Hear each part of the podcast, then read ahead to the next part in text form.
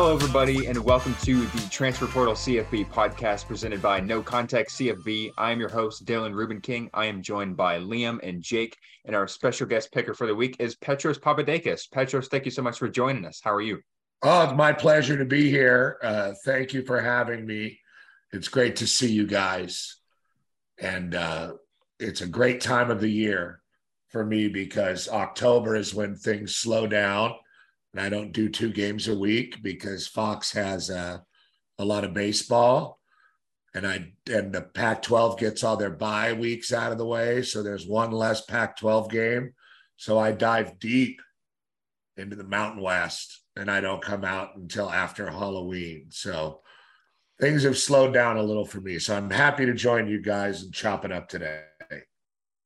Well, we're so happy that you're here to chop it up with us. I'm a huge Mountain West fan, so I'm always made sure to tune in on FS1 and on Fox to to hear you talking about some good old Mountain West football. We're going to kick it off with the biggest storyline of week seven. Obviously, this is such a crazy jam packed slate. So many ranked games, a couple of top 10 games. You got the FCS game of the year, just so much going on. So, Petros, what is the biggest storyline of week seven to you? What are you most excited to see?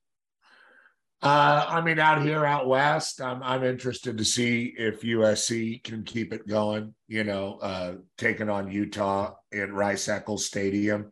Utah coming off a rough loss to UCLA, but I really still think Utah's kind of the gold standard in the Pac-12 for consistency. We we kind of lack that. We kind of have a tendency to cannibalize ourselves uh, around this time of year. So.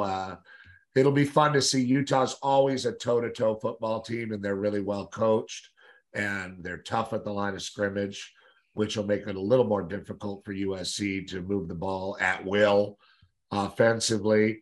And uh, USC's been great. You know, Lincoln Riley's basically fixed USC to where they're going to win 10 games a year. And that keeps the area engaged in the team and it keeps the national media engaged in, in USC football, which means, you know, for the time being, whoever they're playing, like Utah or Washington State, uh, becomes, you know, something people want to see. So uh, that helps the whole West Coast out. And uh, it's good to see. So uh, I'm pretty much focused on that game. I'm sure for you guys, it'll be some Alabama shit or something. But for me, uh, it is it, it, it's that game, and of course my game uh, which is Fresno hosting San Jose State for the Green V uh, trophy.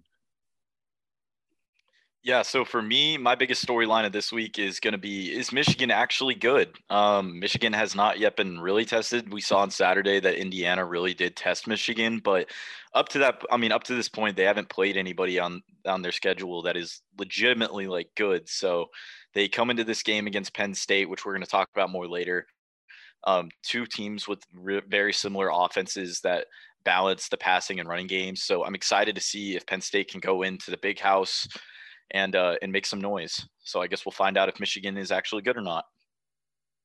Yeah, I actually went with something that more people need to be talking about. It's the Big 12 Conference Championship race, and it's already heating up. And these next few weeks are really might just decide what two teams are playing out in that championship game. We have Kansas State, who, yes, is 3 0 in conference playing on a bye, but they set the top and they got TCU next week. Oklahoma State and TCU, we know, play this week. They're both 2 0 in conference. They're both hopeful of maybe making that outside push at a playoff berth.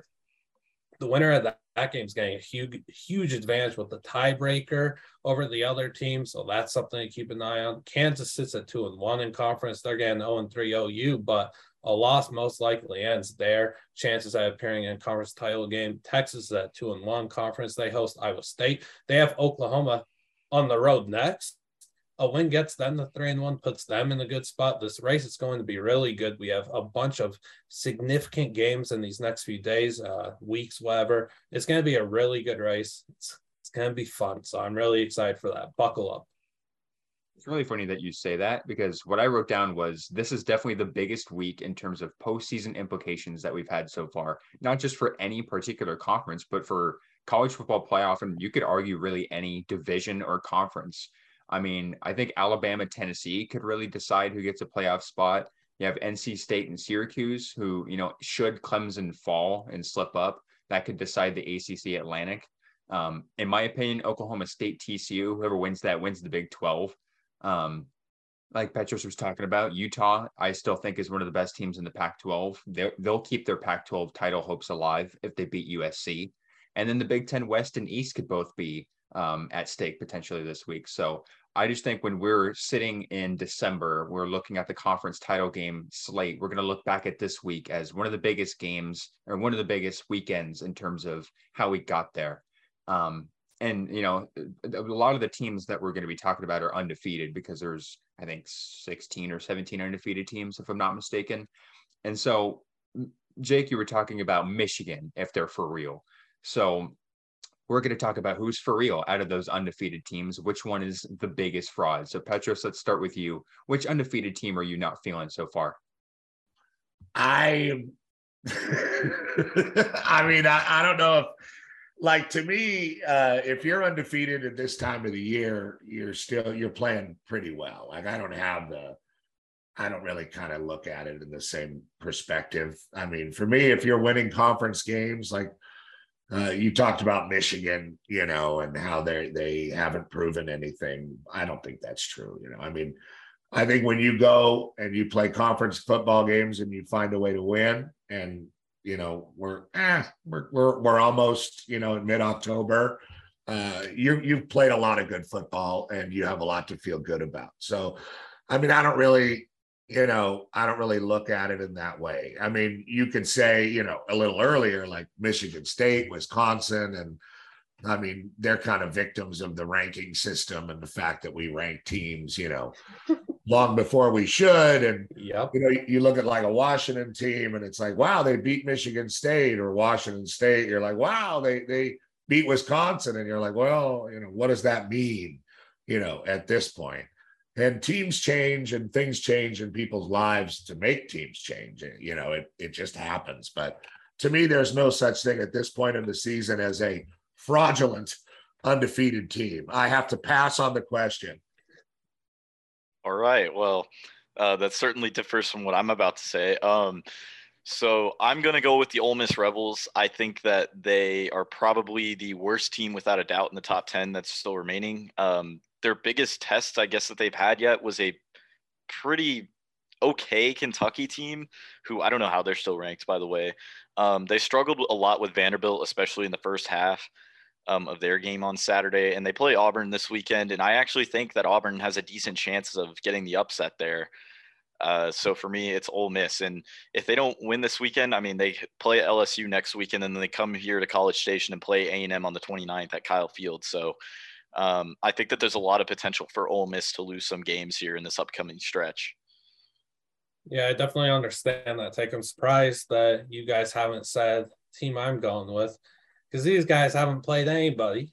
They needed a Hail Mary to beat Buffalo. Holy cross.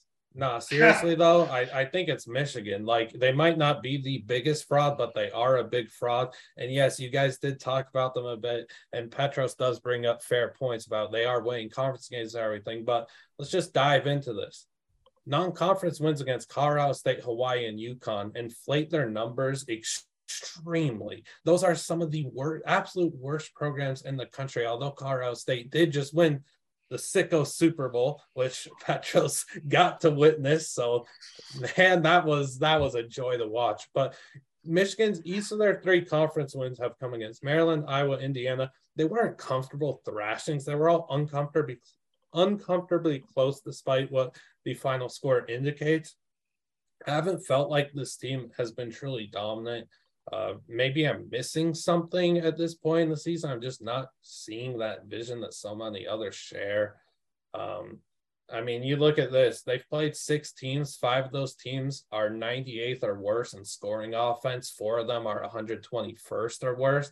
That number via CFB Nerds. The schedule's awfully nice to them. They've had they have three tough games on their schedule with that road Iowa game. You have Penn State, you're at Ohio State. They got one of them so far I don't think they get those other two. I don't think they beat Penn State. I don't think they beat Ohio State. I think they're going to struggle against the good competition they play, but the schedule's so like nice. Like they can still go 10 and 2 or 11 and 1. And it's just like, I don't think they're as good as their record's going to show. I tend to agree with with Petros here because I looked at all the undefeated teams and there's not one to me that really jumps off the page um, as a fraud. Um, when you stack them against each other, I think one that a lot of people will kind of scratch their heads at is Syracuse, just because I think their best wins at Purdue and then not much else really screams that this team is legit. Um, that Purdue win was really impressive, but um, you know the the Sean Tucker experience isn't hasn't been quite as explosive as it was last year. Obviously, he had the big game recently, um, but the the passing offense with Garrett Shrader has been much improved. The defense is much improved. Um, I'm just not quite sure that team is in the upper echelon of the ACC yet, but I'm not ready to call them a fraud just because of how crazy that division is. Maybe they'll, you know, um, stumble against NC State or a Clemson or a Wake Forest down the line. They've still got a lot of high quality football left to play. Mm-hmm. And then Penn State is another one that I looked at. Um, their offensive consistency worries me quite a bit.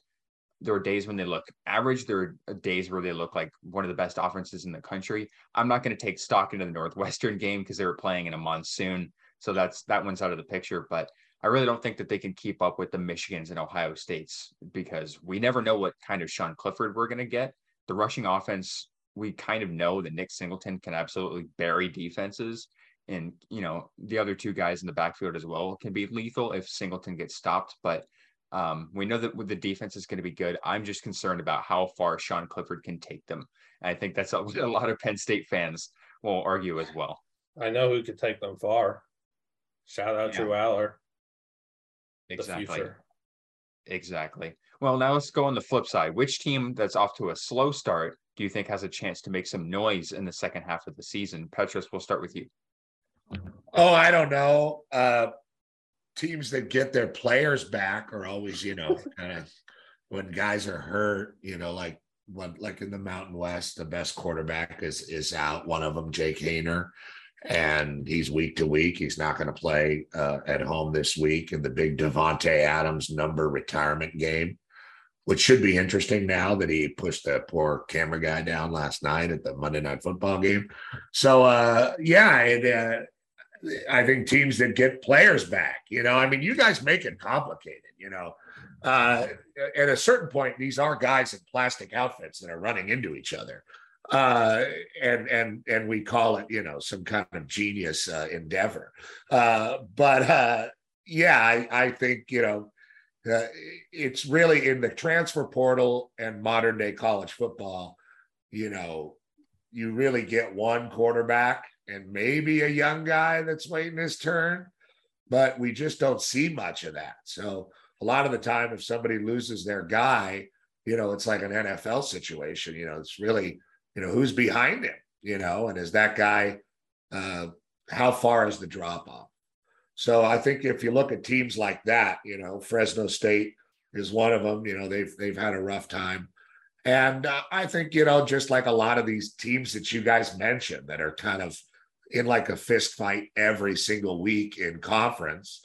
You know, feels like Iowa State's like that. You know, I mean, you can have the ball roll your way a couple times in the fourth quarter, and you look up and you've won two or three more conference games than you thought. So uh, it's always interesting to see this this time of year because you know you look at a team and you say, well, what happened that week? Oh my God, they went up to Corvallis and lost. Oh, I forgot. You know, uh, that kind of stuff happens uh, all the time. So this time of year is is the time of year for that. But yeah, I'd like to see Fresno State get their quarterback back and Jeff Tedford call plays with that guy. Yeah, for me, and this is I'm gonna give a, discl- a disclaimer. This is a complete homer pick, um, but I genuinely believe it. I'm gonna go with Texas A&M. Is that you see an A&M guy? I couldn't tell. um. so I, have got a few reasons why I genuinely do believe that. Um, one, it seems based on some reporting that uh, that I've seen going around that the rumor is is that Haynes King is in a boot right now, um, which would mean that it's likely going to be Conner Weigman time uh, here for the Aggies, and there's a lot of potential with that. I think his arm talent is excellent, and I think he could really open up the offense and get the ball to Evan Stewart, which A&M has not been doing enough And if you watch the game on Saturday against Alabama, A&M needs to do that more. Also get the ball to Chris Marshall. Um, and A&M's also going to be gaining back several key defenders. So this bye week is really well timed for A&M. Um, Jaylon Jones is going to be back. Tyreek Chappell is going to be back.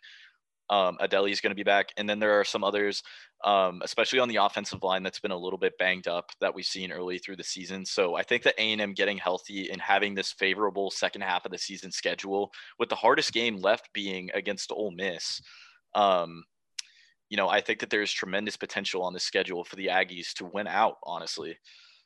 Um, so, you know, watch out wow. for A&M. I think they could be back. Nice man's Manziel jersey. Thank you. You're welcome. Yeah, I mean, for me, it's just so obvious. Like, I don't care what their record shows. It's so obviously Boise State. This is a team that could pick up full steam ahead. They have Air Force, they have BYU. Other than that, they should win every game that they play. And yes, they could still win those two because we've seen a complete shift on the offensive side of the ball. Because somehow, some way, after Hank Bachmeier transferred, after Tim Plough got canned, they were able to figure out, oh my gosh, we have this monster in Taylen Green. Let's just activate his legs and it opens up the entire offense. It's almost like this is what I was begging them to do since I watched the Oregon State game. And like this is a team that scored 10 points and a loss at Utah. That's unacceptable for the Boise State program. It's pretty much unacceptable for any FBS program, heck, even some FCS ones. But this is an offensive line that has improved with Taylen Green at quarterback. They've just been better in the run game. The rushing attack is so lethal with Taylen Green, George Holani, Ashton Jeanty, the true freshman, is going to be an absolute star at Boise State. That's an NFL kid, 100%. I think they're the clear favorite to win the Mountain West still. There's still a path to go 9 and 3 or 10 and 2. And yes, again, with good wins over Air Force and B- BYU if Boise State was ran off, it was a mistake from a lot of people. Taylen Green is that dude. Second year in a row that Georgia State could turn around a really slow start and go bowling. They started one and four last year, won seven of eight, dominated Ball State in the Camellia Bowl. This year they start 0 and 4. They had a really tough non-conference schedule. They had South Carolina, North Carolina, Coastal. I mean, that was just a brutal gauntlet to start the season. But they've won their last two. They outlasted Georgia Southern in a shootout. I think this team is really, really dangerous. Darren Grainger's coming into his own at quarterback. They have one of the best running back duos in the country, and Tucker Gregg and Jamyest Williams. They still have a really tough road schedule. They have to play at App State, at James Madison, and at Marshall. I wouldn't put it past this team to pull off one or two of those upsets and shake up the Sun Belt a bit because I think this team is really figuring itself out. The defense will give up a lot of yards and a lot of points, but they'll turn you over. They're they're second in the country in turnovers. They will jump into passing lanes. They'll they'll jump into the backfield and force fumbles.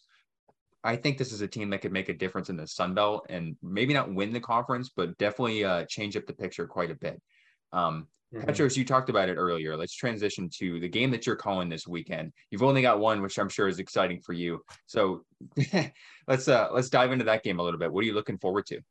Oh, I don't know. Uh, I haven't talked to the coaches yet, you know. So once I I do this with the coaches, and you know, you get a if you know the guys, which I I know those coaches a little bit, uh, you get a little bit of a, an idea of what's going on if they trust you and they tell you.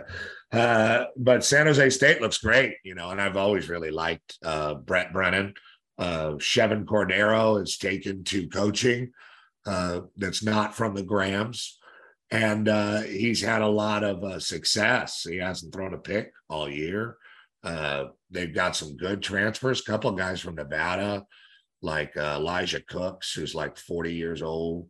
And uh, yeah. I mean, these dudes are old. I was old, you know. I I had a red shirt because of an injury, and I transferred from Cal.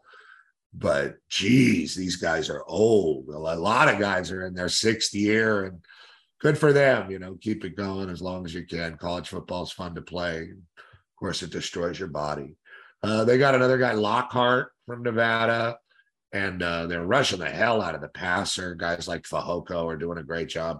So uh, Stanford, I mean, excuse me, San Jose State, same area, looks like kind of the class of the West part of the Mountain West, and uh, and I agree with a little bit of what you said about Boise State. You know, I think you know, that's been Andy Avalos's vision because he's a defensive coach for a long time. And that was at odds to what they were doing with the offensive coordinator hire, which is a Davis guy. And there's a coaching triangle between Davis, Oregon, and Boise. They all, so they gave Tim Plough the benefit of the doubt for a long time, maybe against Avalos's wishes.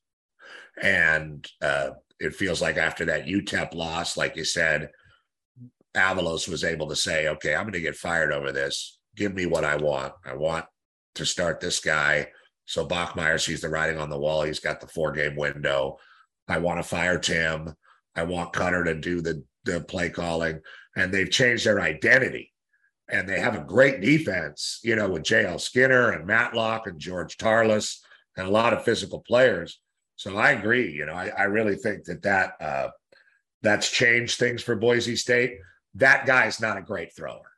No, uh, Taylor lot to work on. And uh, at some point, somebody's going to stop the run, and you know that's they're going to be in a in a dogfight that way. Uh, but if they got that run game going, it opens up everything. It opens up him being able to run the ball for everybody else and easier throws for the guy. So uh, we'll we'll see how that shakes out. But Fresno, I feel bad for. You know, they're uh, they are a, a really well coached football team. You can tell that. They got a couple of guys back last week. Uh, uh, Dontae Bull comes to mind uh, on the offensive line that we didn't know we were going to see, but it still looks like Josh Kelly, the receiver, and then more importantly, the two captains, Evan Williams and Jake Haener, are out. Uh, it is a road game. It is a road conference game. That guy Fife is uh, he's better uh, than he was the week before. I mean, he he pulled together a couple drives against Boise State and kept Fresno in the game and made it a game. But uh, and maybe he'll play more comfortable at home, so it'll be more competitive. Uh, but San Jose State is definitely the hottest team uh, in that conference right now, in my opinion. So we had to we had to ask you while you're here, while we have you, what it's like to call multiple games in a weekend like what is that preparation like? And you know if anybody's trying to get into broadcasting what should what should they know about that sort of preparation and what it takes? You know the thing I, that's the thing about you know broadcasting and advice and all that. It's like i was a usc football player and i was a little different you know i was like an english major. So i was kind of weird. And back then the newspaper was more prevalent so the writers kind of liked me and uh, they wrote about me. You know, I was, you know, not a mediocre player, but I was, you know, a little above serviceable and mediocre, I guess, maybe. Like, and I scored touchdowns uh, as a short yardage guy and I had some speed. So uh, I just, I didn't have any ambition to do it, uh, but I was just kind of roped into the work uh, when I was 23, 24 and uh, you know it was hard. I learned uh, I'm very irreverent in a lot of ways, and I took my lumps, but you know I was in my mid 20s and I was doing national college football games and calling games on TV. So you know I've been doing it a long. I'm 45, but I've been doing it 23 years for Fox. You know, so uh, I've had a lot of time to learn how to prep a game. You know what I mean? And uh, I think the most important thing uh, for games on television uh, are are to really work with production. You know, as opposed to sitting here and memorizing numbers about the passing offense or you know different stuff that you see during a football game on the screen, uh, stats and and such, uh, is really get the idea of because I'm an analyst, right? So the idea of what I think the game's going to be like or who we should watch or just discussion, you know, like we're having about the game, you know, and laugh about the game, talk about the game, live the game all week, you know. And then by the time the game starts, no matter who it is, you know, like the Sicko Bowl, uh, the one we did on Friday, you know, no matter who it is, it's uh, uh, it's fun because it's your game you know, no one else got that game. And it's your story to tell. And, you know, it might be a, a, a boring story or, but you can't, you can only do your best with what you have. Uh, so I train people for Fox a lot of the time. Uh, I used to for years when I was on the road. I had some successes, uh, like Joel Klatt, you know, was a new broadcaster. We did a three man booth. We didn't really have a training thing, but I did train, you know, uh, like Mark Helfrich and uh, uh, some other guys that haven't worked out, NFL Hall of Famers mostly. But uh, I remember when we were doing Helfrich, uh, the very first game we had was uh, Tom Herman's first game at Texas when then Maryland went down and beat their ass with DJ Durkin and the presidential backfield. And, you know, it was a great game. Place is full, great energy. I mean, it's Austin for, you know, in the first game, new coach, Bevo, the whole deal. And Helfrich is a good analyst, and it came out, you know, that he's a good play caller and he can explain it during the game. And everybody at Fox was excited, and it was an exciting game. And we were happy. We went and had a beer and tacos and all smiles, you know. The next week, we had Oklahoma State at uh, Oregon State. And, uh, or no, no, Minnesota at Oregon State. PJ Fleck chest bumped his wife on the 50 after the victory, like sprinted and chest bumped her. And, uh, but that was not an exciting game. It was a herky jerky game with reviews and a lot of penalties. And, you know, uh, it just wasn't that competitive. And after the game, he looked at me and was like, uh, you know, what, what can I do better? How to, you know, what happened? And I said, nothing happened. It just, it wasn't a good game. You know, you, you know, you, you're just a product. You're just part of this production, you know, and that's my advice, you know, to, to everybody is, especially on television, you know, radio is different. You got to keep the bike pedaling and, and you got to keep pedaling or it just falls over.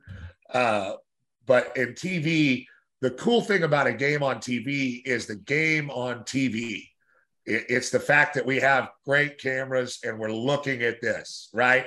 You watch the game in the bar on mute. The guy that tells you what's happening is the director, you know, the guy that's cutting cameras, you know, and we concentrate so much in our business on the guys that are talking. And, you know, this is my moment to deliver the message. And, you know, to a certain degree, that's true. But the best broadcasters are the ones that work the most closely with the producer and the director all week and all game, you know. Uh, and, uh, you know, we get away from that because it's hard to get these jobs, you know. So once you get the job, you feel like, oh shit, you know, I better, I better do it, you know. And it's true, you know. I mean, but most everybody, to be honest, talks way too much you know, during the games. And, uh, you know, and they don't talk to the pictures, you know, and that's just what I try to do. So, with that in mind, and then, you know, there is no substitute for having done West Coast games for 20 years. You know, I know all these guys, ex coaches, guys they played with, like, you know, it's a football web. So, you know, that kind of holds you up uh, and then you do okay who's starting who's playing who's hurt? You know how's they're targeting this guy a bunch you know that kind of stuff. Uh, but i guess that's a long roundabout answer but it's a uh, it's a uh, it's a long week of uh, of preparation. But once you do it it's easy to do two. Three is a lot just because of the meetings you know with the coaches and you can get confused. But two is easy and one is almost like not working if i don't have to travel you and Alex and your entire crew just do a tremendous job. And thank goodness that you guys focus so much on the fans and the wackiness that's happening in the stands, too. Well, you know, that's a director. You know, mm-hmm. I mean, they find that, you know, we have our people there that are working. And, uh, you know, if it's a bad game, you got to have some fun at the end. And, you know, that's kind of how we do it. Like I do a radio show, I'm sure you guys aren't familiar with, but I sound like a complete freak on the radio. Like I go nuts, you know. And it's very different from when I call a game. You know, when you call a game, it's about the kids that are playing. You try to get their names right, you know, all that stuff. And it's a football forward thing. But when we have time and it's kind of boring at the end and we've got to get the breaks in and finish, you know, I try to honor the kids that are playing uh, at that time, but at the same time, we have a little bit more fun. So yeah. And I, I just want to say I really appreciate that uh, that answer just because you know as a kid I grew up listening to guys like Brent Musburger who are legendary in calling college football. And uh, you know hearing those kind of answers about all the prep and stuff like that i think is really useful to you know all the kids out there that want to get into a, a business that's already so saturated with all this talent. So you know the the best ones are going to be the ones that put in the most work to you know propel themselves up the ladder. So uh, you know thank you so much for that well the interesting thing to me is you know when i started doing games not all the games were on tv you know you'd have to you know like let's say you're mississippi state or cal you know two or three of your games every year, maybe maybe more, probably less, would just be on the radio, you know. And so it's cool that there's a bunch of games on TV. But like you said, it saturates the market with a lot of broadcast and production that's not properly doing the job. And I think that's why, to a certain degree, FS1 and Fox would rather have you know, me do two night games than have somebody maybe who's a little, you know, I don't know. I mean, it's kind of a toss up, you know, get to get more people involved. But uh there's a lot of games on now and they're trying to cover all of them. And when you got think about it like this, it's not just Fox college football. A lot of people and my colleagues work NFL as well. They work, they're going to all, half of them are going to freaking Qatar you know, when the World Cup starts, you know, I'm going to lose my producer for the last two weeks. Uh, Major League the Baseball playoffs have started. You know, my director goes, you know, so, you know, uh, everybody's stretched pretty far down the rope there. Uh, and they're trying to get everything they possibly can on TV because live sports on TV is what's keeping television alive. You know, otherwise, everybody else is just going to watch everything else on their own uh, on their own time and their own dime. So uh, it's an interesting time, and you know it's great that there's more opportunity, but also some of these broadcasts I watch because I have to prep the next game, and I'm like, you know, the analysts should not talk during the freaking call.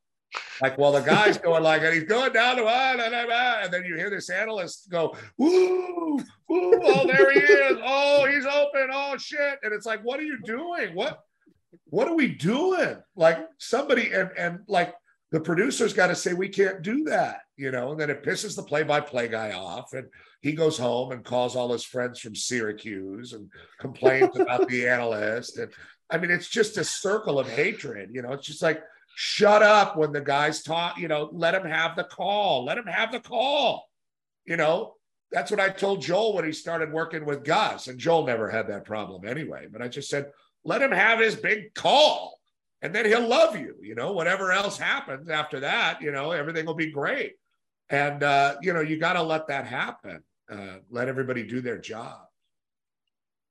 I, I really appreciate that insight as someone who's um, you know an inspiring play-by-play broadcaster and I've I've done it a couple of times over radio and over you know TV and stream and stuff like that. I definitely understand the grinds of of the prep um, and so I really appreciate that insight and everybody's going to be tuned in to Fresno State and San Jose State. All of us, every college football fan, has got to be tuned into that game to to hear your majestic voice. But what's one other game that you're looking forward to watching um, or catching, you know, before you have to call the game? Who's playing? A lot of good teams. All right, hold on. I'll look.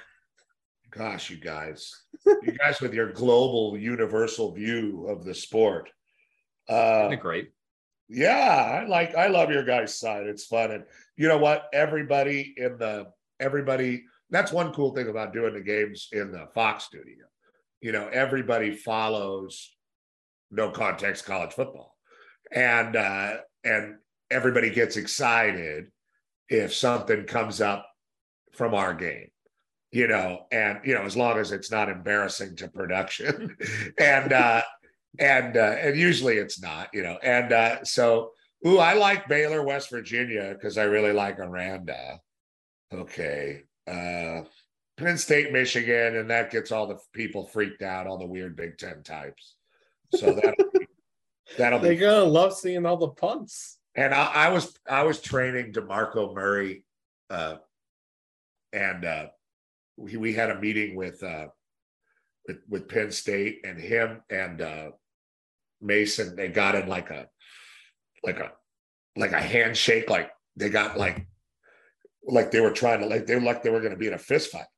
He's like, "Oh, you're trying to pump me," and he's like, "Oh,", oh, oh," and I was like, "Whoa!" It was very odd moment. Uh, let me see. I hope Washington gets a win. It would be fun if Stanford beat Notre Dame with how much they've been I struggling. hope so. Yeah, that would be a lot. That would be really cool. Looks like Notre Dame hired their own uh, Clay Helton. Uh, Goodness. what? that was just out of nowhere. That was hilarious. The players love him. Love him. Uh, ooh, can Colorado State make it two in a row? No. Uh, yeah, I guess Michigan Penn State is the most interesting because my producer is a Michigan like guy, you know, and he understands football very well. And whenever they play, you know, like they might be up 25 and he's just he's losing his mind, you know, like what are we doing? You know. Uh so that that's kind of fun. My my my favorite thing that happened last year in college football was uh I listened to the radio bar- broadcast of Dan Dierdorf and I forget who the play-by-play guy was. It was their last year together, two old guys doing Michigan football. And when they started to run over Ohio State, they, the guys started crying on the air. You know, they're like, "Oh, I can't believe it!" You know, and that was pretty cool. You know, especially in the snow, and they were in the big house, and the way they were running the ball. You know, that that kind of stuff is everybody's watching it, and it's pretty epic. Uh, so that'll be, you know, Big Noon will do a great job with that Penn State game, and and that'll be fun. That'll be fun to watch. And Harbaugh versus, uh, I mean, those guys are going to sit there and bump jaws the whole time, so that'll be fun.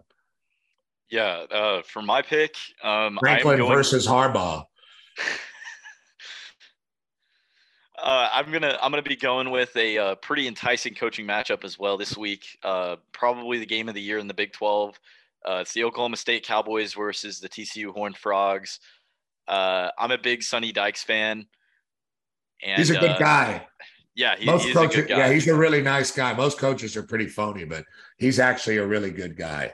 And I, I think that him and Gundy uh, is a really, really exciting matchup uh, for the sport. And I think that this has the potential of being an all around shootout uh, with two teams that, you know, their teams are centered around the offense. And uh, especially with the way that Spencer Sanders has been playing this year, he's looked light years better than he did, especially early on in his college career. And Max Duggan has also just looked incredible this year. Um, this is TCU's first really big test because it's been made pretty clear that Oklahoma is not the Oklahoma that we're used to seeing. So I think that having to face this Oklahoma State offense, um, it's going to be really challenging to their defense. These are both teams that average upwards of 460 yards of offense a game. Um, TCU themselves put up, puts up 530 yards a game, which as an Aggie, I could never imagine that. Um, so you know that that's really exciting to watch, and uh, you know neither of these two teams uh, have relied on their defense very much this year to win games. So uh, I'm just really excited to see what happens there. You know, I would have loved to say Washington State, Oregon State, but like 35 people are going to be able to watch that game because it's on Pac 12 network. So let's go with the game that we're actually able to watch because I don't have Pac 12 network. Look, a lot of good games this week. What's going on Wednesday? Playoff baseball. If you're actually watching playoff baseball over Louisiana, Lafayette, and Marshall, we've got to talk. Like, we have to have a conversation. I got to work. You gotta work. Okay, let's call in sick. Let's watch ULL Marshall. This is going to be a good game for two teams that are desperate in the Sun Belt. It's a really good Sun Belt, Sun Belt conference. They are two, you know, strong. ULL is really disappointed. I think that's being extremely overlooked this season. Uh, they've got to get a win desperately. Marshall needs another win after beating Notre Dame. What have they done? They lost to Bowling Green You lost to Bowling Green after beating Notre Dame. It's inexplicable to think about. Uh, they also lost to Troy. Their offense just struggles to move the ball. Uh, I love Marshall's defense, though. There's a lot more I could talk about in this game, but I won't. What I will say, Marshall has two NFL cornerbacks and Steven Gilmore, the brother of Stephon Gilmore, and Micah Abraham, the son of Donnie Abraham. NFL bloodlines are there. Two dudes that are going to play in the NFL soon enough. Two of the best corners in the country. They don't get the respect they deserve. Both have three interceptions. They're both studs. Please watch this game and not playoff baseball, please. I live in a There's a house with of- two Astros fans. We're going to be watching playoff baseball. I'm sorry, Liam. It's a there's- mistake. They're not playing on a Wednesday. It's Tuesday and Thursday. I'm, oh, Tuesday, a Mariners Thursday? fan, okay, so, cool. I thought yeah. it was back to back. All right, there we go. Yep. Oh, sorry. Uh, was- what, what, sorry. What I'm going to witness is during that Dodgers game, the broadcast is actually going to cut into a Micah Abraham interception while like Cody Bellinger's up, and people are going to lose their minds. Like we didn't deal with Aaron Judge Cousins.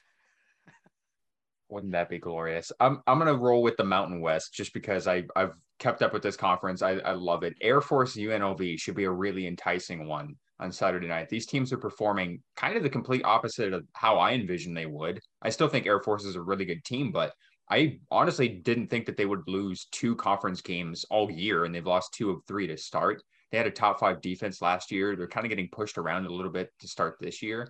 And then UNLV looks completely competent. Of course, aside from the the San Jose State game. Uh, that's kind of an anomaly Poor to how they've been playing. Um, yeah, Doug Brumfield getting injured is is brutal. Um, I think Cameron Friel is a capable backup. They also have a former five star in Harrison Bailey back there too.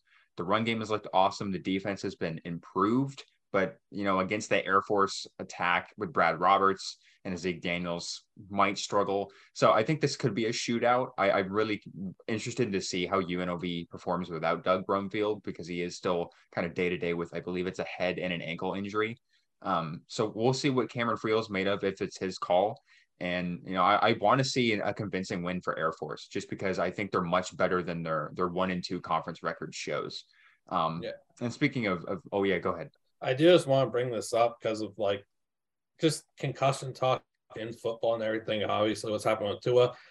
It's being overlooked what UNLV did with Brumfield. He got hit in the New Mexico game near the end of it, clearly took a hit to the head, uh, comes back and throws a touchdown pass a few plays later. And then against the San Jose State game, you know, he goes out, I don't know how long after, but there's a play where he ends up you know, he's rolling to his right. He gets hit down. He hits his head, and he stays in for a while.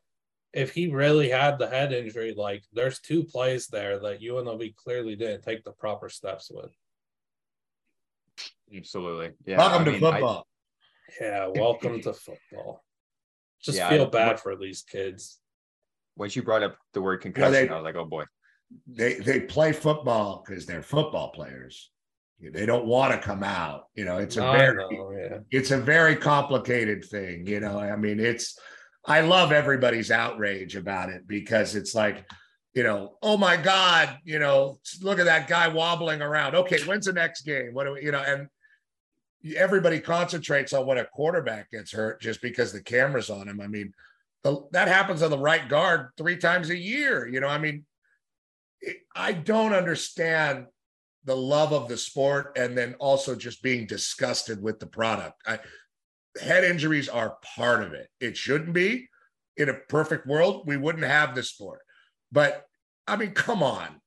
You know, you can't, it's very difficult to sit here and try to delegate it on every team in every moment in the middle of a college football game. Mhm. And when we see something happen to the quarterback, you know, it becomes this big conversation where, you know, I mean, watch the middle linebacker for the whole game. See how that guy gets up from every time, you know, he meets the fullback in the A gap and they run an ISO play. You know, that kind of stuff. And and it's not, you know, it's not you guys, you know, it's the it's the it is the overall global, you know, kind of coverage of football today where, you know, we can't we can't reconcile football's never been more popular but we've never been able to reconcile it less you know the people that really everybody wants to watch a sport and be involved nobody likes how the sausage is made. They don't want to watch it happen. And when that, you know, I, I don't know. Uh, it's just it's wild, you know, uh, the storylines that take over every year because a certain guy gets hurt, mm-hmm. you know, as opposed to, you know, what happened to the strong safety those eight times, you know. but uh, anyway, go ahead. No, that's a, that's a fair point, though. No, you're hey, you're right to say that. No one likes to see a young guy wobbling around. It's not a comfortable thing for me. You know, I make a living like this. Mm-hmm. But how how outraged am I allowed to get about it? You know, when I'm cashing checks and my my whole identity in my life has been about football, you know, in a in one way or another, as much as I try to deny it. Uh, you know, it, uh, so I mean, I, it, that's something I struggle with. You know, there's been people that aren't happy with it and they walk away from the game, you know, one way or another. But I do find it very interesting conundrum as we become so morally, you know, righteous, uh, it, just overall as a as a society, but we still have this gigantic appetite for this sport, you know, and you know where I think we're already reaching the boiling point, and it's good. We're paying guys, right? I mean, the school needs to pay the guy, but we're getting there, you know and uh, it, but it is an interesting time, and these are conversations we'll continue to have. Yeah, we could definitely spend an entire episode, you know, with with Liam's weekly rant about, you know, screaming into the void about the powers that be in college football. But we got uh, yeah, and, I'm about. sorry, it's my fault. I've, I've taken no, you okay. off of your uh, your program and agenda. I'll talk no, about targeting is, next week. No, this is what Liam does. I can, I can, I can come back for that. No, this is the intro to, to Liam, and you know, if you get him on a tangent, he'll he'll scream at the powers that be, like that. This is the Liam show. This is this is how it goes. So uh, this is definitely not abnormal, and we appreciate your your insight on that. But we got some players to talk about. Uh, we we do a weekly player focus where we talk about one group of five and one power five, or FCS if you want for the group of five um, two players to, to look at for this week. So, you know, you can keep it with your game that you're you're previewing this week, or you can go outside the box. So, Petros, who are two players that you're looking at for this weekend? You guys start. I talk too much. You start, and then I'll go. All right, Jake, what do you got? Yeah, so uh, for my group of five, I'm going with quarterback Frank Harris for the UTSA Roadrunners, um, playing against FIU. Uh, I believe that that game is on. I believe that that game's on Friday. Um, yep. But that FIU defense is absolutely terrible. I think we could be seeing numbers from Frank Harris this weekend of historic proportions uh, against that FIU um, defense. So I, I, have absolutely no faith in FIU to stop him.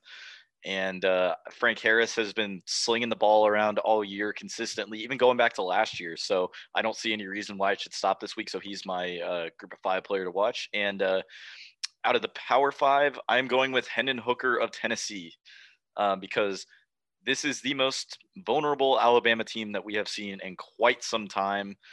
Um, their secondary did struggle at some points during the game against A&M, and Hendon Hooker can sling that thing all over the field. And uh, again, I don't expect that to stop this weekend, like with Frank Harris. So uh, I think that there's a big time Hendon Hooker game potentially coming against Alabama. So I'm going with Kendre jeez, the first time I say and try the time I try to say his name correctly, I messed it up because I've been calling him Keandre. Kendre Miller, running back TCU, huge game against Oklahoma State. I've just been preaching the fact for over a year now that Miller is just a massively underrated player in the sport, and he continues to just go out there and thrive. He's a draft eligible running back. He excites on every touch with a sweet combination of speed, quickness, explosiveness, 7.2 yards per carry for his career. He is honestly better than Zach Evans was at TCU in 2021, but Zach Evans was the household name. Evans still stud, not not taking anything away from him. Miller just needs more touches, needs higher volume. If you get the ball in his hands, he's going to do great work. Get him more touches in the receiving game, some screens. We saw what he did against Oklahoma last year. Need more of that. He's just so dynamic, so deadly in the open field. And then for my group five slash FCS, player. I switched this literally like 18 times. Uh, so I, I landed on my fellow redhead, Cody Mauch, left tackle at North Dakota State. Look, Cody's the guy to watch, man. This is you go and you watch number 70. I like him. Yeah, I signed into one of their games. Yeah, the Arizona. He's an electric factory. that team is so fun too with Hunter Luepke's leg dives, but the guy that's able to get Luepke into the end zone and perform that like that is Mauch. He's a six foot six, 303 pound behemoth. You see that long, beautiful, luscious red hair flowing under his helmet. But how about that tenacity and the viciousness that he plays with, and just the grace that he has with his footwork, too? You're going to see him play in the NFL soon enough. He's going to play at the uh, Senior Bowl in a few months. He'll get drafted soon after that. Cody Mauch's a monster. Yeah, I there's one running back. I definitely think Kendre Miller is a, a very underrated running back, but there's a running back in the country that I think is not getting enough national coverage, and it's Chase Brown. Minnesota's run defense has been really stout. So this is going to be the biggest test that he's faced. But statistically speaking, there's no better running back than Chase Brown so far this season. Uh, he has more rushing yards than 57 FBS teams have this season. Like that's more than 40% of the teams in the FBS. He's going crazy. He had a really good year last year, has just been dominant this year. But Minnesota is a, another animal that Illinois is, has not faced so far. Minnesota's only allowed one run of 20 or more yards, and it was the 68 yarder from Devin Mockobee in the Purdue game that sealed that one. So Chase Brown has seven straight games of at least 100 yards. I think if Illinois is going to win this one, they're going to have to pound Minnesota because I don't see Tommy DeVito going off against that secondary and Chase Brown, I man, he is an animal. This guy has been so good to start this year, and I'm really excited to see what he does. And I'm gonna stick with the South Dakota State North Dakota State game as well. I had a feeling you would as well, but I wanted to jump in with Isaiah Davis on the other side. South Dakota State's looking for its third straight win over North Dakota State. I mean, nobody does that against North Dakota State. Isaiah Davis is just one of the best running backs in college football, not just the FCS the Jackrabbits, the last couple times they've beat North Dakota State, they do it on the ground. They had 300 rushing yards in 2020. They had almost 200 last year with Pierre Strong Jr.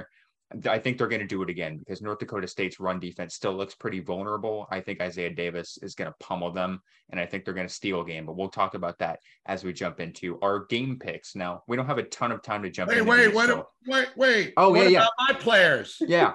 What kind of show yeah, is gotta... this? I'm trying to be gracious. Uh, I like, uh, I'll do running backs for you guys. In the Power Five, I like Casey Filkins, the running back for Stanford.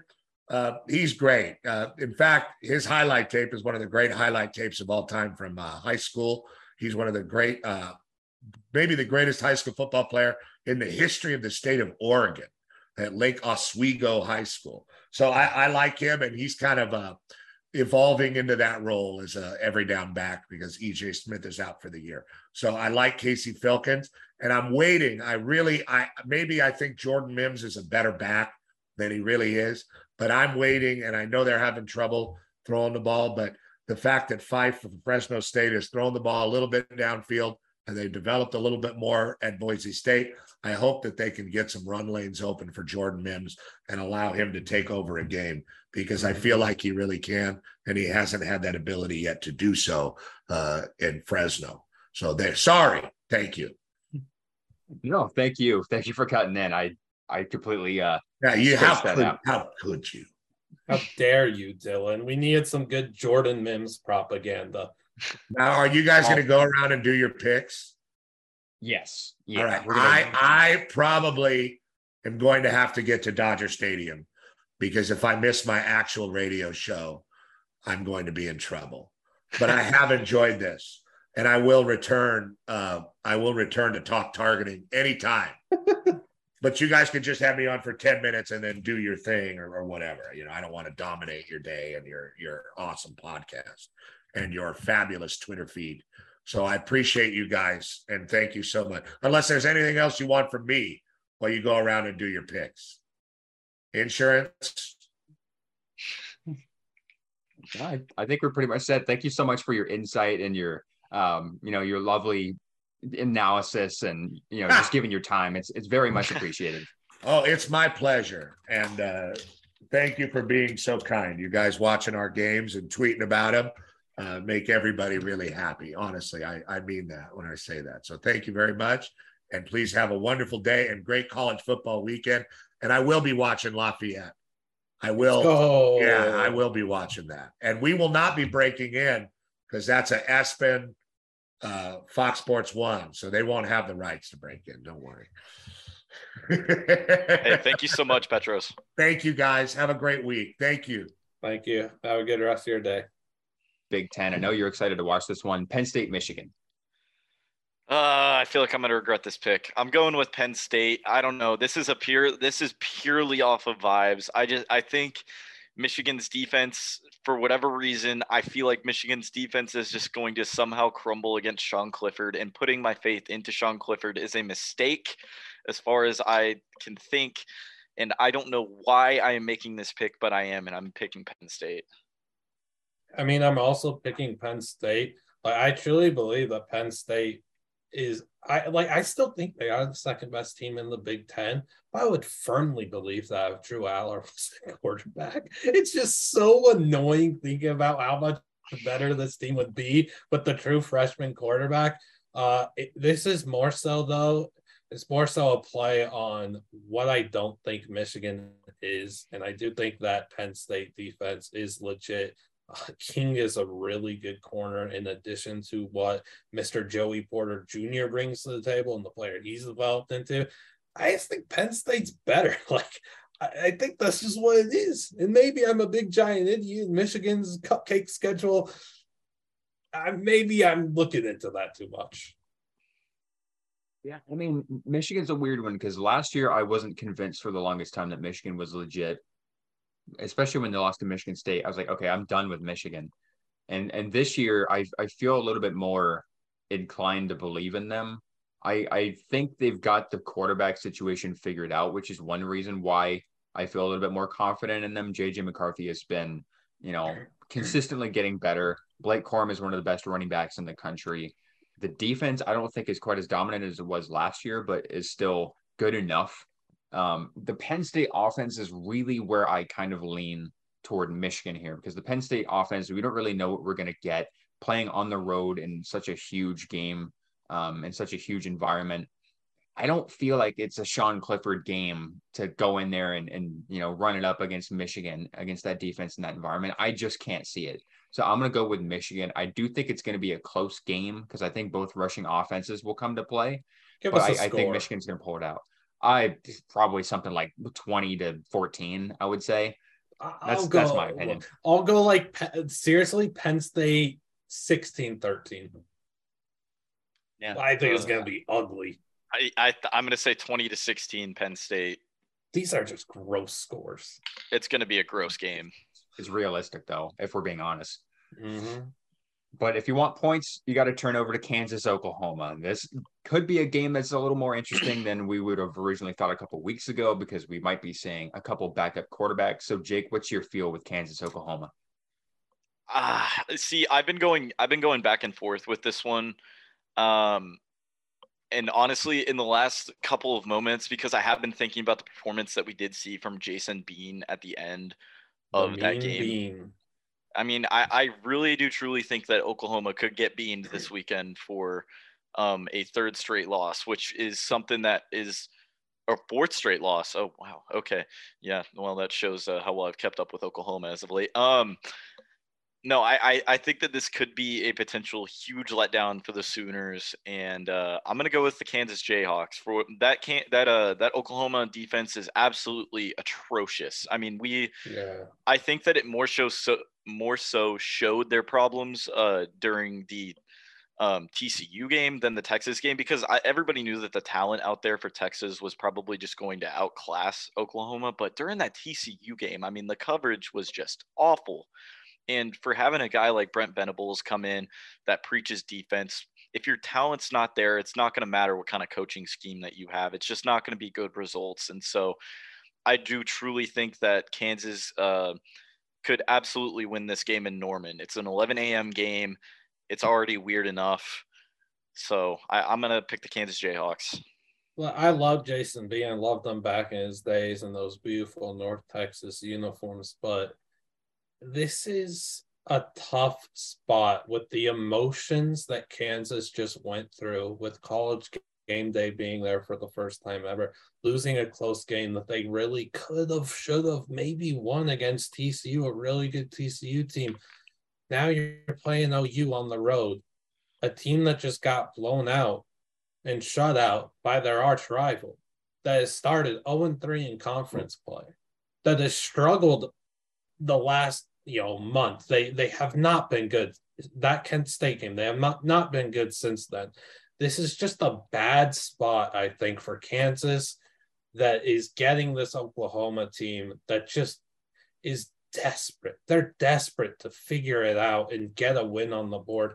I don't. Th- I think Kansas is the better team, but I'm picking Oklahoma. Uh, I I don't know. I, I hate this game. I honestly hate that we're picking it. Yeah, it's we we did this with the TCU Oklahoma game. It was the same thing with Oklahoma, where we were like, "Hey, Oklahoma's is pissed. They're angry. They need a win." And I was like, "This TCU team is straight up better. Like this team is faster, more explosive. Oklahoma's defense can't handle them."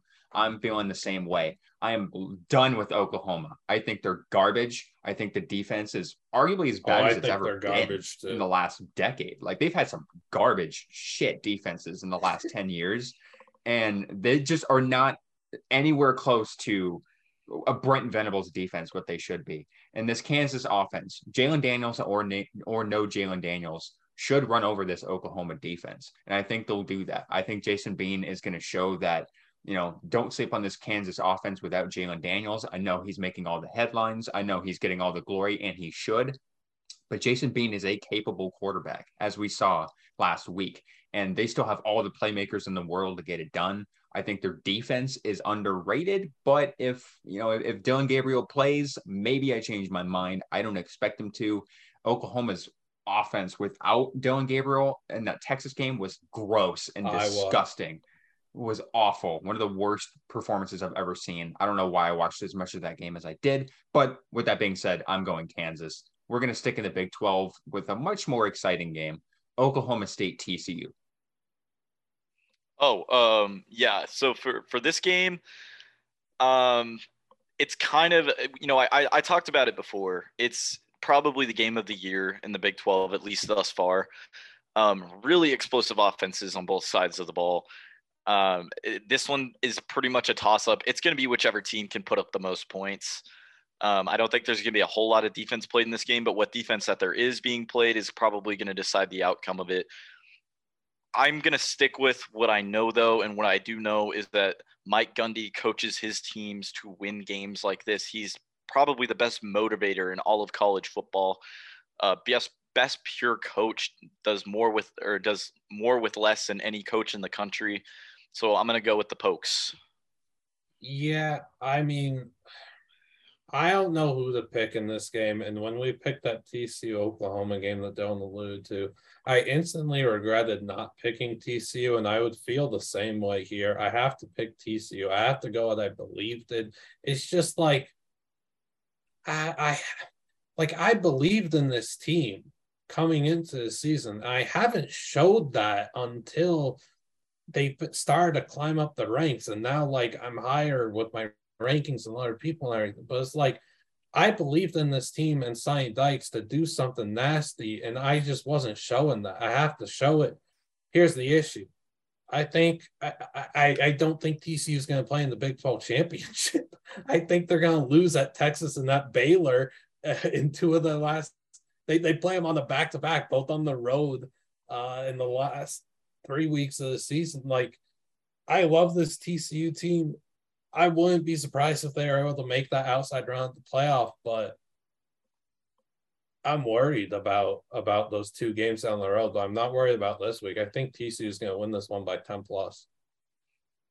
Yeah, I agree with that. I mean, I've been so back and forth on this Oklahoma State Oklahoma State team because Spencer Sanders has been phenomenal, but the defense lost a lot of pieces and it's kind of showed so far.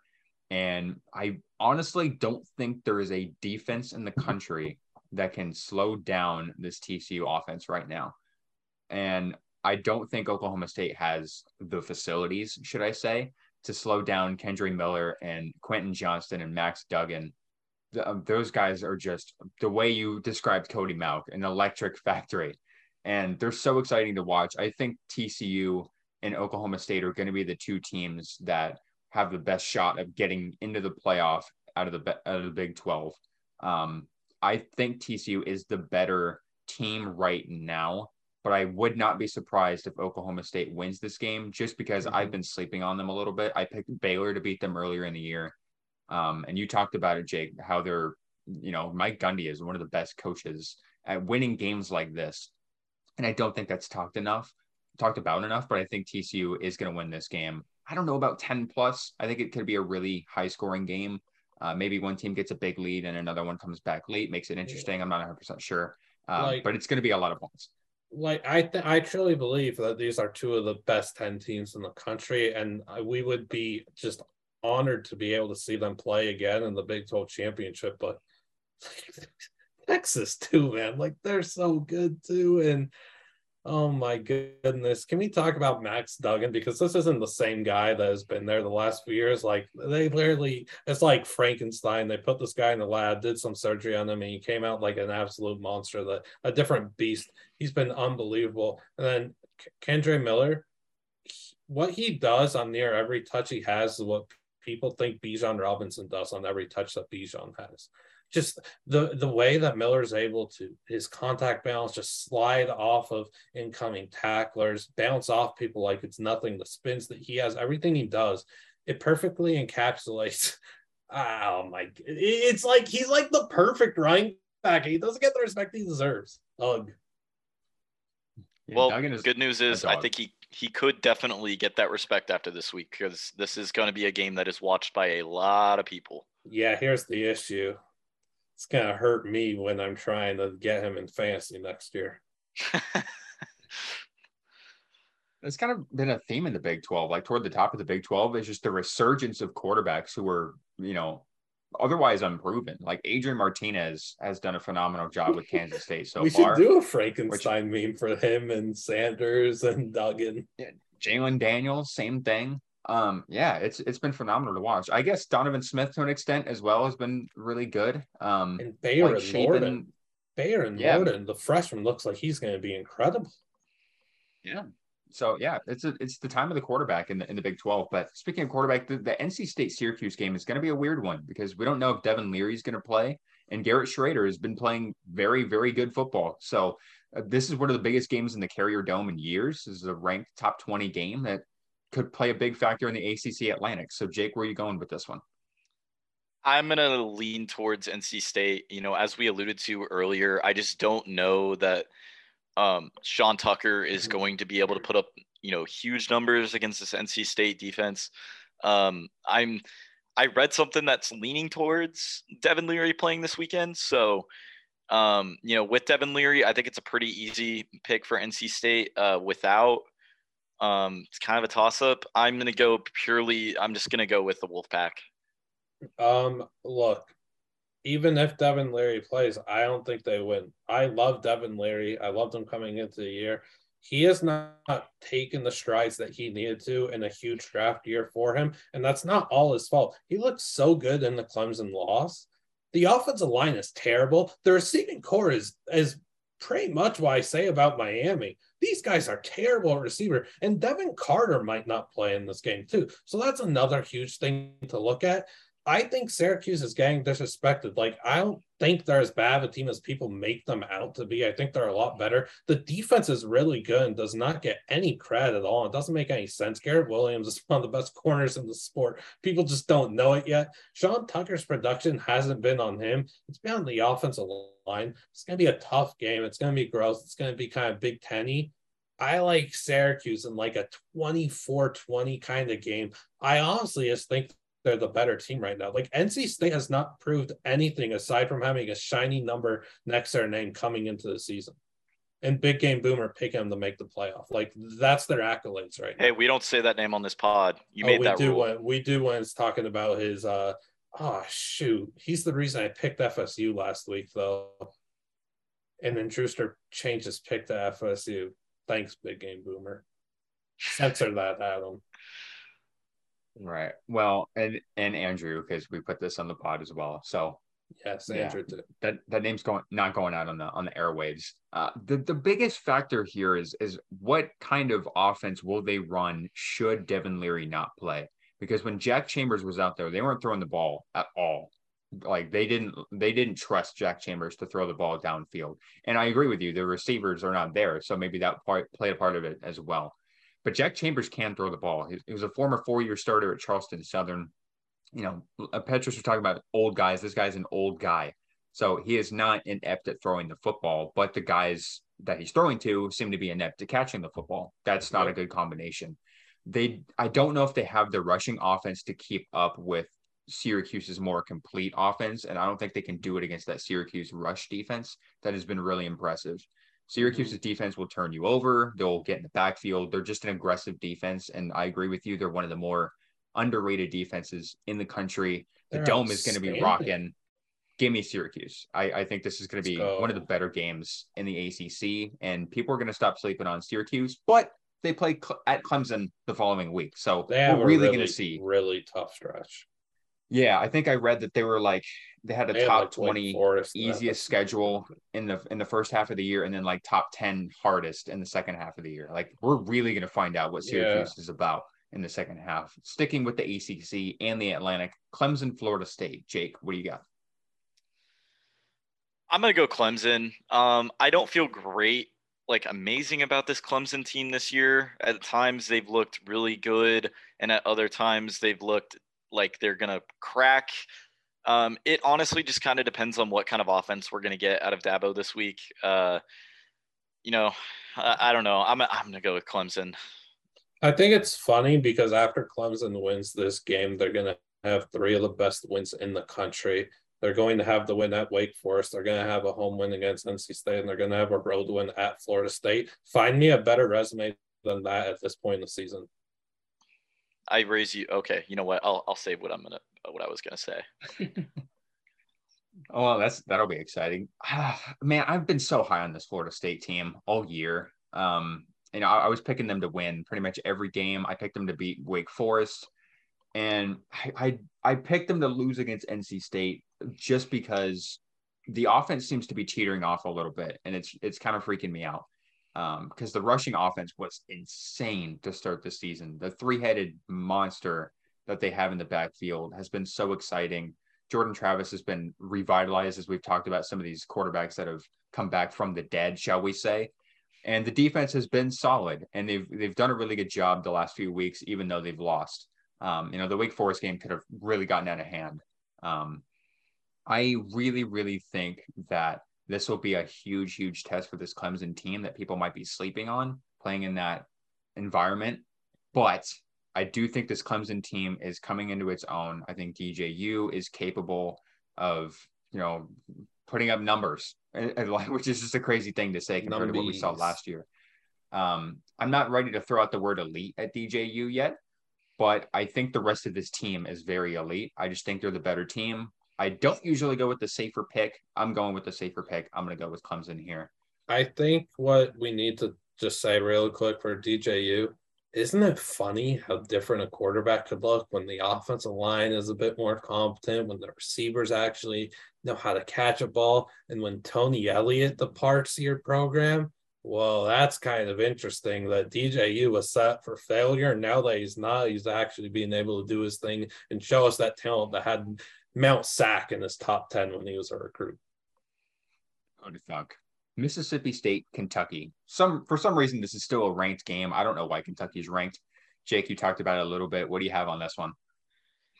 Yeah, so uh, as somebody who has come victim to the Mike Leach experience in the last couple of weeks, Will Rogers is going to do everything in his power to tear your defense apart, and Mike Leach does not care. He just wants to win every game by 50 if he can.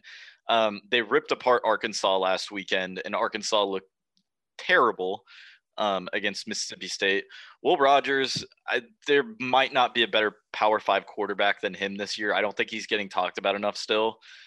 Um, I completely believe in that offense. Uh, it's an air raid system. They play with a lot of pace. Nobody has really been able to stop it yet. So uh, I'm I'm going to stick with Mississippi State. I do not like Kentucky at all. I've been saying for a long time that they were overrated. The fact that they are still somehow ranked, as Dylan just said, is completely unbelievable to me. So, yeah, uh, yeah it's going to be a library at Kroger Field uh, after this game is over. They're only still ranked because Levis didn't play in that game against South Carolina. And Jake, I want to take you and everyone else listening back on a trip down memory road. Remember a few weeks ago when on one of our review pods we had that beautiful task of naming our most overrated team in the country, and you and I both said the basketball school that is Kentucky. And I said, look, they have this four game stretch coming up that they're guaranteed going one and three, and I think they're going to 0 and four. And so you could give me all Mississippi State, and Kentucky could lose next week too, and perfect that 0 and four stretch and I will say this real quick: Mississippi State to me has looked like the most complete team in the SEC West so far this year. You'd have thought that back in week one. That's kind of crazy.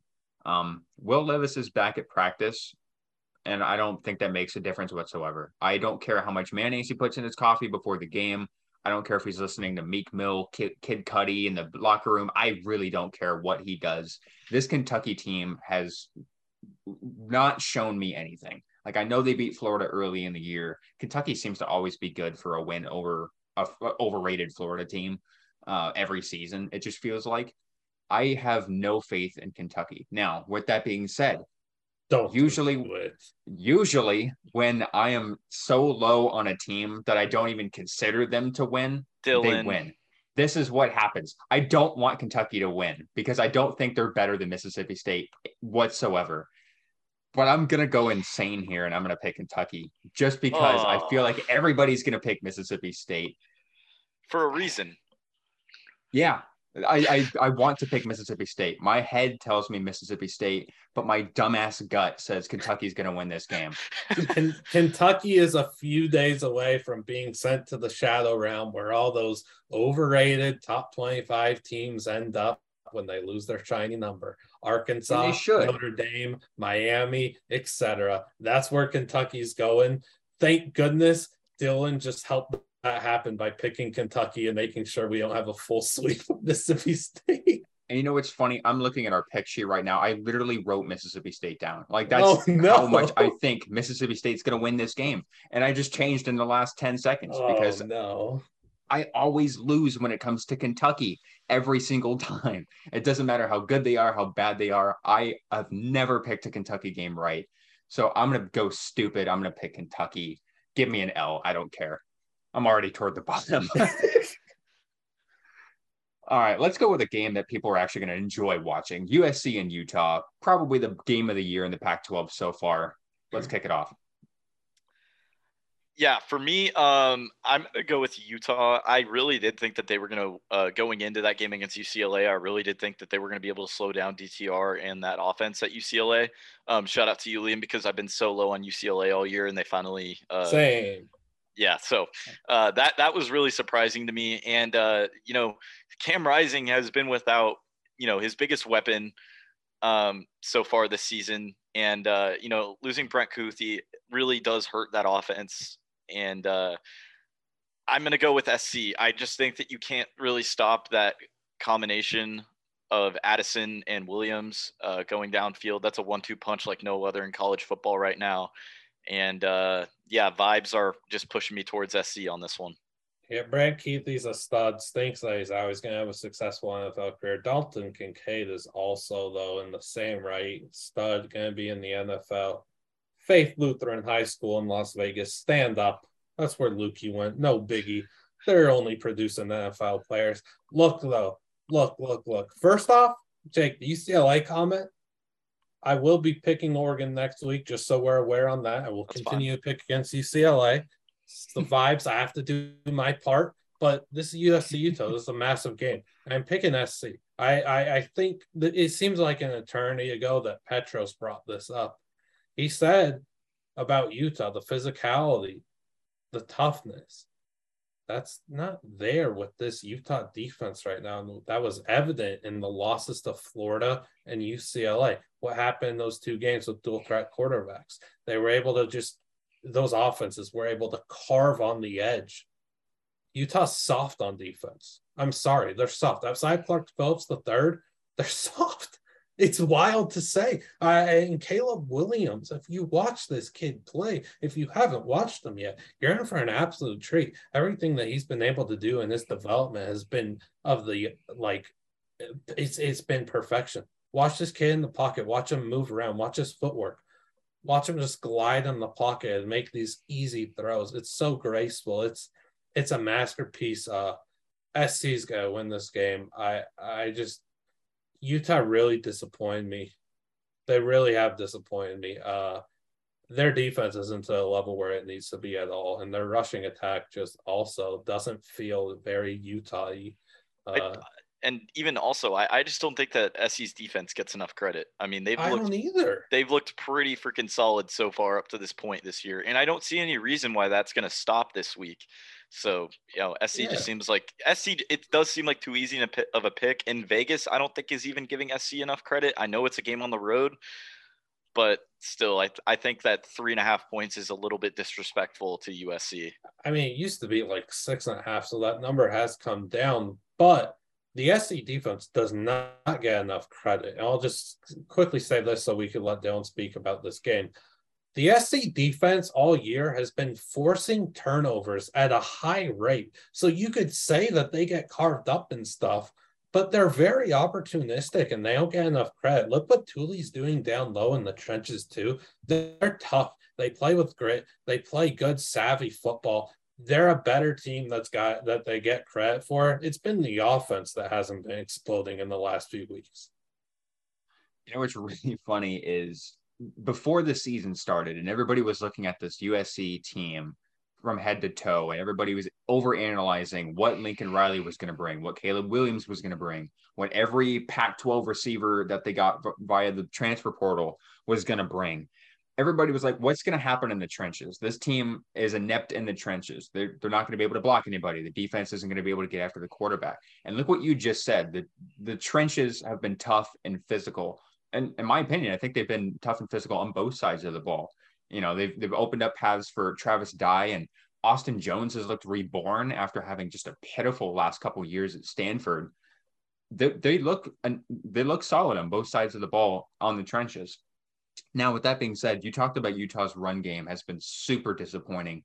I thought Tavion Thomas was going to be one of the best running backs in the country this year. I feel like I haven't even heard his name this year since the Florida game um, you know, the defense, has there been a bigger loss in for a college football team than Devin Lloyd Nope. for Utah? Like that, that loss killed Utah. Their defense has been really, really poor outside of Clark Phillips, of course, the best corner in the country. He's like the Bugatti in like that little apartment on the side of the street, the little motel. That's, that's what it feels like. I like I was that meme. I think we're at like four straight podcasts where we've brought that meme up and we've all described it in different ways. Oh man, I'm gonna have to fact check that. That's funny, but man, Clark Phillips deserves better, which is crazy because it felt like you know he was one of the more underrated pieces of that defense last year. We I think we all knew how good he was, but it felt like nationally he wasn't getting the attention because of Devin Lloyd and because of Nephi Sewell even was getting a lot of the love. So this Utah defense needs a lot of help. I think they're still going to struggle against USC, but for some reason I'm feeling a, a a revamped Utah offense. I think they're going to come into their own. I think this will be the best, most complete performance we've seen from Cam Rising, Tavion Thomas, Devaughn Vele, Dalton Kincaid. The offensive line, I'm a little concerned about. I mean, I don't think Tuli is going to get contained ever again this year, but I, I I'm going to put my faith in the Utah basket here. I'm going with the Utes. Mhm. This I one's respect that. This one's a little different. I I didn't expect this game to make it in our in our 10 but I am kind of excited for it, which is weird. North Carolina and Duke, the rivalry, bring it to the football field, bring For it to the, gridiron. Jake. Fake victory bell. Yeah, uh, Tobacco Road, always a great game in college basketball. Not college basketball though. Um, for me, the thing that this is that this game's going to come down to, it's going to be a pretty big offensive game. Um, I don't really believe so much in Duke's offense being able to outscore Drake Maye. Um, I'm going to go with UNC. I like uh, I, I like the line a lot on this game too. I think UNC could potentially blow them out. Duke just came off of a terrible loss to Georgia Tech. Um, that's inexcusable. and uh, North Carolina looks like they've really, you know, been able to find themselves again since losing to Notre Dame. So uh, I'm going to go with the Tar Heels this week after they just barely squeaked out a win over the Hurricanes over the weekend. It was evident that Duke was overlooking Georgia Tech and was fully focused on this rivalry game. I'm taking Duke to win last week. Look, Adam brought up that UNLV was my team. I was like, dude, what? No, that's Uncle Kenny's team. Duke is cousin Alex's team. So cousin Alex, we're riding with Duke in this rivalry game. Uh look, the guy to watch though in this game, aside from Drake Maye, is Duke cornerback Joshua Pickett, who is quickly emerging into a star. People don't know it yet. He's an NFL guy. That's all I'm saying. Give me Duke. I need to row my own boat here for a minute because I picked in August as our quarterbacks to invest in, I picked Drake Maye. And at the time, I don't think people really even knew that he was going to be the starting quarterback. And I would just like to row my own boat and say I was right about this kid. And the thing that's so impressive to me is the the receiving core has been kind of a rotating door with with Josh Downs early, um, his early injuries, and just they've kind of had a little bit of consi- inconsistency in the last couple years. But I think this North Carolina offense is going to run it up. I think this is going to be a blowout, in my opinion. I, I don't like the North Carolina defense. Let me be clear. I think Duke is going to put up points. I just think North Carolina is going to put up a lot more points. 77 that's, that's my analysis. 35 something like that. No, probably not like that, but yeah, okay. probably by I will say by 17 plus. How about a nice 73 70 game with maybe a buzzer beater three to close it? Yeah, that's the wrong score. I think. Luke Maye at the buzzer. Oh, Drake Maye. Sorry, I thought you. We're talking football. We're talking uh, football here. Different May. All right. Well, it's time I'm going to kick it off to Liam first for this one okay. because this is the FCS game of the week. South Dakota State, North Dakota State. Liam, run away with it. I got? might not be a Star Wars guy, but Adam, you might want to turn this into a Star Wars graphic where it like, you know, the thingy where the words go down. Not a Star Wars guy. Sorry. The time has come. We have arrived folks. Okay. There's a battle like no other on the horizon in Fargo, North Dakota this Saturday. The number one team in the FCS is hosting the number two team in the FCS. It's a heated rivalry with no love lost, but a gargantuan amount of respect shared between these programs. The Dakota marker is on the line. This is North Dakota State versus South Dakota State. These are moments you need to cherish. Now, I told you one verse two. Oh, yeah, I'm sure that happens in college football a good bit. No, the Fargo Dome opened in 1993. This is the first time that number one, number two are playing in the Fargo Dome. This is a rarity in the FCS. Number one, two have only matched up six times in history, and that includes playoff play since the playoff seeding doesn't reflect the FCS rankings. This is going to be the seventh meeting in FCS history between number one and two. That's insane. The last time this happened in the regular season was 1992. Northern Iowa beat Idaho 27 to 26.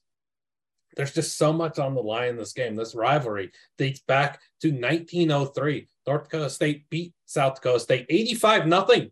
85 nothing. That's a score that was similar to Delaware, William, and Mary last uh, week when I talked about that game. The Bison, they lead this series 63 44 to 5. Since 2016, they've evenly split four and four record because that does include postseason play.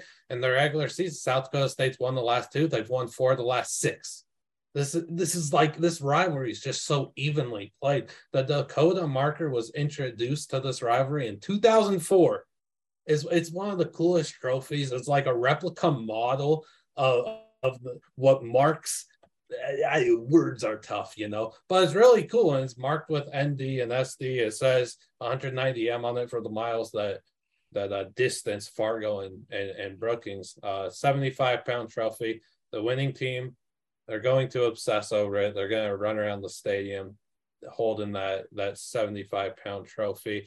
Now here's the thing. I know. Here's the thing. My game pick. I had to hype it up. What did North Dakota State head coach Matt Entz say? Just today. Yes, today. So Tuesday. Uh, here's what he said. They're the best team in the country. You look at their resume, they've played better football than we have. and we have a lot to work of work to do. That could be rat poison, but that's North Dakota H, North Dakota State HC saying that South Dakota State has been the better team. You could give me the Jackrabbits in this one.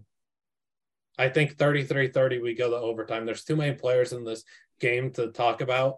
Uh, this is a preview of the national championship game though. Just when you thought he was done. Go ahead, wow. Jake. Uh, I don't know how I'm supposed to follow that up. I had to hype uh, it up. Well, no, no, you did a great job of hyping it up. I learned more about I learned more about the history of that rivalry than you, I knew definitely before that speech. Um, yep. Yeah, difference maker in this game for me is going to be Tamarick Williams, uh, running back for North Dakota State. Excellent runner. The yards per carry last week were off the charts against the Indiana State Sycamores. Do I ha- do I got that yes. right, yep. Liam? All right, awesome. Yep, against the Sycamores last week, 11.2 yards per carry last week. 145 on the ground, three touchdowns. He's going to be the difference maker this week against that Jackrabbits defense. Give me the Bison at home, looking to avenge that two game losing streak nope. to the Jackrabbits. Bison. Bison. Yep. Say it like a North Dakotan and put some respect on fullback Hunter Luepke. They've been I look. It. I knew look, it. I'm sorry. I have to. I have to bring this up they if you look at uh his just his touches over the course of the season he's gotten like seven or nine total or something in the last two games they've been pr- preserving his workload for this game they are going to unleash Luepke the leg dabber in this game best fullback in the country best fullback prospect that you've seen since Kyle Juszczyk Am I allowed to speak now? Is this my my cue? No, because Cody Mauch is a stud. Adam Adam Bach at linebacker for South Dakota State has NFL written all over him. People don't talk about him enough. South Dakota State's getting Tucker Kraft back for this game. He's been out with a high ankle sprain since the Iowa game, so Kraft back is massive. Unfortunately, North Dakota State tight end Noah Gindorf, who we also interviewed, won't be playing in this game. Shout out Mark Gronowski, who we also interviewed, South Dakota State quarterback. He's a stud. Fun game, fun vibes words. Yeah, okay. So the stat that I wrote down, and the only stat I wrote down, because I knew I wasn't going to have any time to talk about this game, was in their last 100 meetings or their last 100 games, North Dakota State is 92 and 8. Four of those eight losses are to South Dakota State. No other team has beaten North Dakota State multiple times in the last 11 years. So I am running with the Jackrabbits in this one as well because I do think North Dakota State has a lot of vulnerability to where they usually seem like a complete team. They've had more undefeated seasons than losses, is what it feels like in the mm-hmm. last decade plus. I yeah. think that South Dakota State is the best team in the FCS. I think that their offense is starting to come into its own after kind of looking dead in the first couple weeks. I know they played Iowa. Um, but I do think that Isaiah Davis is going to be the difference. I think the ground game in general is going to be the difference, as it seems to have been the last couple years when these teams have met. So give me the Jackrabbits. And Shall we move forward? No, no, there there's no reason that this game should not be on national TV every year. It's a slap in the face that this rivalry is stuck on ESPN Plus. It's a slap in the face of so many good FCS games. Whether like they don't get on national TV enough, and it doesn't make sense. The fact that this game is being played in the same time slot uh, as some other key games I won't name is is ridiculous. If I'm being honest, I think that this should be a yearly Friday night game that is on ESPN or something that gets the respect it deserves, the national recognition. One and two in the F- FCS are playing on ESPN Plus. Gross. National televise this game, cowards do you want my ESPN Plus password, Liam? Because I can. No, I have it. It's just it should it should be on national TV. Like it, it's it's not right. That's very fair. Well, there is one last game to talk about that will be on national TV. Yeah, and TV. stinks. And it, hey, let's it not will be slander about. this. As an SEC guy, I'm very offended. Yeah, as a hardcore SEC guy myself, as we all know, I think this is going to be a very fun game. Tennessee hosting Alabama. Jake, you're the SEC guy. Let's start it off with you. What do you got?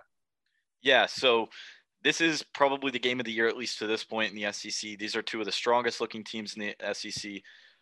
And my pick will not change regardless of who Alabama has at quarterback. Bryce Young, obviously a Heisman caliber quarterback. Um, he's missed uh, the last half against Arkansas, and then obviously he was out last game versus Texas A&M. Um, and we saw what Jalen Milroe can do, and it's not very pretty. Um, you know, obviously Bama does have uh, Jahmyr Gibbs, who I think didn't earn enough respect at Georgia Tech. Now he's getting it under that spotlight in Tuscaloosa. And uh, I think that Bama's weapons aren't as good as they usually are, especially at receiver. Um, they have a definitely more balanced receiving attack than they've had in the past. There's nobody that really jumps off the page when you look at them. However, go over to Tennessee. I mean, you are facing a beast with this Tennessee team. The vibes are feeling like 98 in Knoxville. Neyland Stadium's going to be rocking. It's a game that we haven't seen in a long time for Tennessee fans. And uh, I'm really excited for it. Hendon Hooker has played absolutely outstanding this year. And, uh, you know, Liam, I know that you talked about it earlier with resumes, or was it? Yeah, with resumes. I don't think that with my pick, I'm picking Tennessee. I just want to say that. Um, with this, I don't think that there's a better resume in the country than Tennessee. And I don't, I think Tennessee has the potential to win this game by quite a bit, to be honest with you. Um, that you know, rushing attack with Jaylen Wright, Jabari Small, they really do have kind of a two-headed monster. And Hendon Hooker can also get out of the pocket too and move the ball downfield when he needs to in his hands. And then I haven't even talked about guys like you know Bru McCoy or Jalin Hyatt for um, Tennessee. Yeah. Uh, so I, you know, I, am going to go with the Vols this weekend. Uh, I just think that this is the most vulnerable that a Bama team has looked at or looked in uh, quite some time. So yeah, go Vols. It's very optimal too that we see if Cedric Tillman, who suffered a high ankle sprain back against Akron, does end up playing in this game. I know he's questionable slash doubtful, so that's something to keep track of. Bama's won 15 straight in this rivalry. The last close game was in 2015.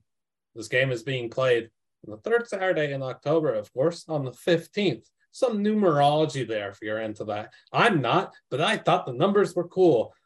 Hey, did your parents ever tell you to stop playing with your food? With your food? Why I say that's so weird. Parents ever tell you to stop playing with your food? Yeah, that's that. That yes, yeah. That was. I was just asking. I was literally asking you guys, but yes, oh. Sure oh, oh, okay. I, I, was. I, am sure that they've told you to stop playing with your food. So Alabama yeah. needs to stop playing with their food before things get messy. Like they're sure. going to lose this game. I'm taking the Vols here. This is what the sport is all about. Leading up to this point, there has not been one true Heisman moment from anybody. This is our first moment. It's our first time all year where someone will have their Heisman moment. It's Hendon Hooker. This is his time. This is his stage. Hendon, Hendog, Hooker. This is what he's going to do to solidify himself as a first round NFL draft pick, which he should be. I don't know why more people have Will Levis over him. The two quarterbacks are not even in the same galaxy. Hendon is so much better. This is the time for Tennessee. They're going to have a shiny, nice, cool number two next to their name next week. I'm going to row my own boat again.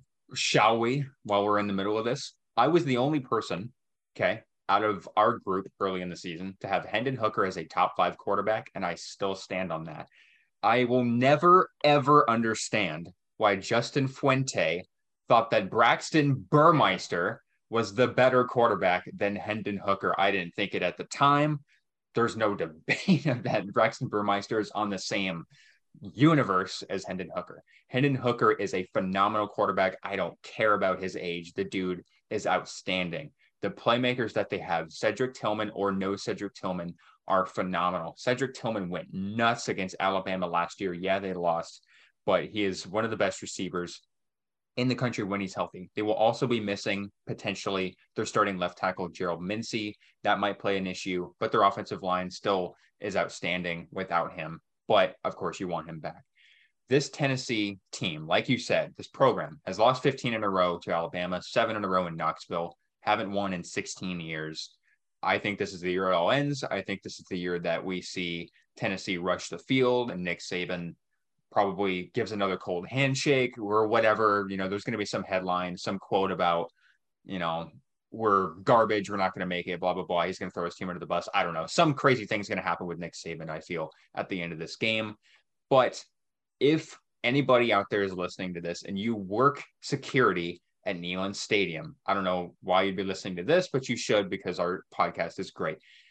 Up the ante because I have a feeling Tennessee fans are going to come out menacingly with their mm-hmm. mustard bottles, with their golf balls. I just have this feeling that Tennessee fans are going to make their presence known, not just by noise, but by some other second thing they're going to make I- their presence known. Yeah, they're gonna go crazy and bring ketchup this year. Yeah, Oh, I yeah. think we're gonna see a step up from uh, from mustard and golf balls. I, I low key think we're gonna see batteries. Or uh, some other uh, toy, shall we say, like Buffalo Bills fans have done. I mean, Ah, like yes. Tennessee, Tennessee fans don't don't hold back.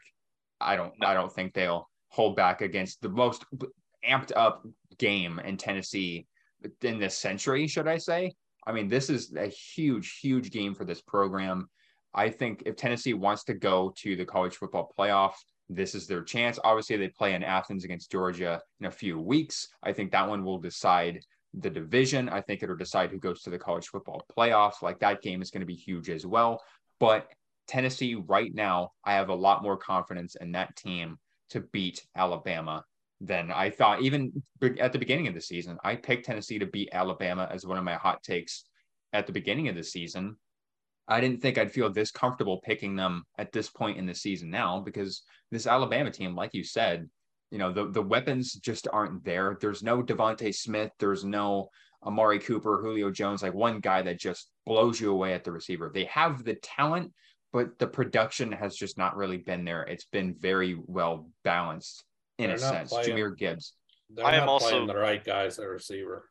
I've said for like a month plus. There's not playing the right guys. Ja'Corey Brooks is a dude. I think Jermaine Burton's overrated. You need to see Shaz Preston, Kobe Prentice, uh, all these other young talented stuff that they have. I'm blanking on Isaiah Bond. Like if Aaron Anderson wasn't in the boot, if he never got hurt in the summer, he's a true freshman. That's electrifying right now. They just don't play the right guys at receiver. I promise. Sorry to cut you off and stuff, but yeah. Oh no, I, I was just gonna say I am now terrified because all three of us have now picked against Nick Saban, and uh, yeah.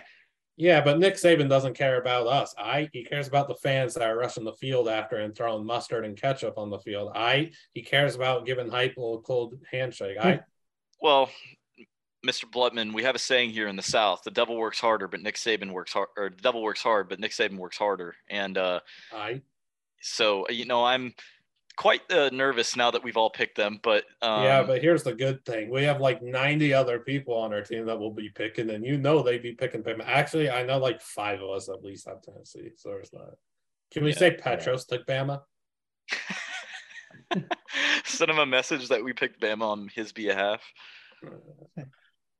Oh man, shout out to Petros, man. Well, thank you everybody so much for tuning in. This has been a jam-packed episode. If you're here to the end, we thank you. Please follow us, subscribe, make sure to like and comment on YouTube, give us a five-star rating on Yelp, on Google, whatever the hell that you can do to give us some love. We really appreciate it. So thank you so much. Enjoy your college football weekend. This is going to be a fun one, and we'll see you in the next episode.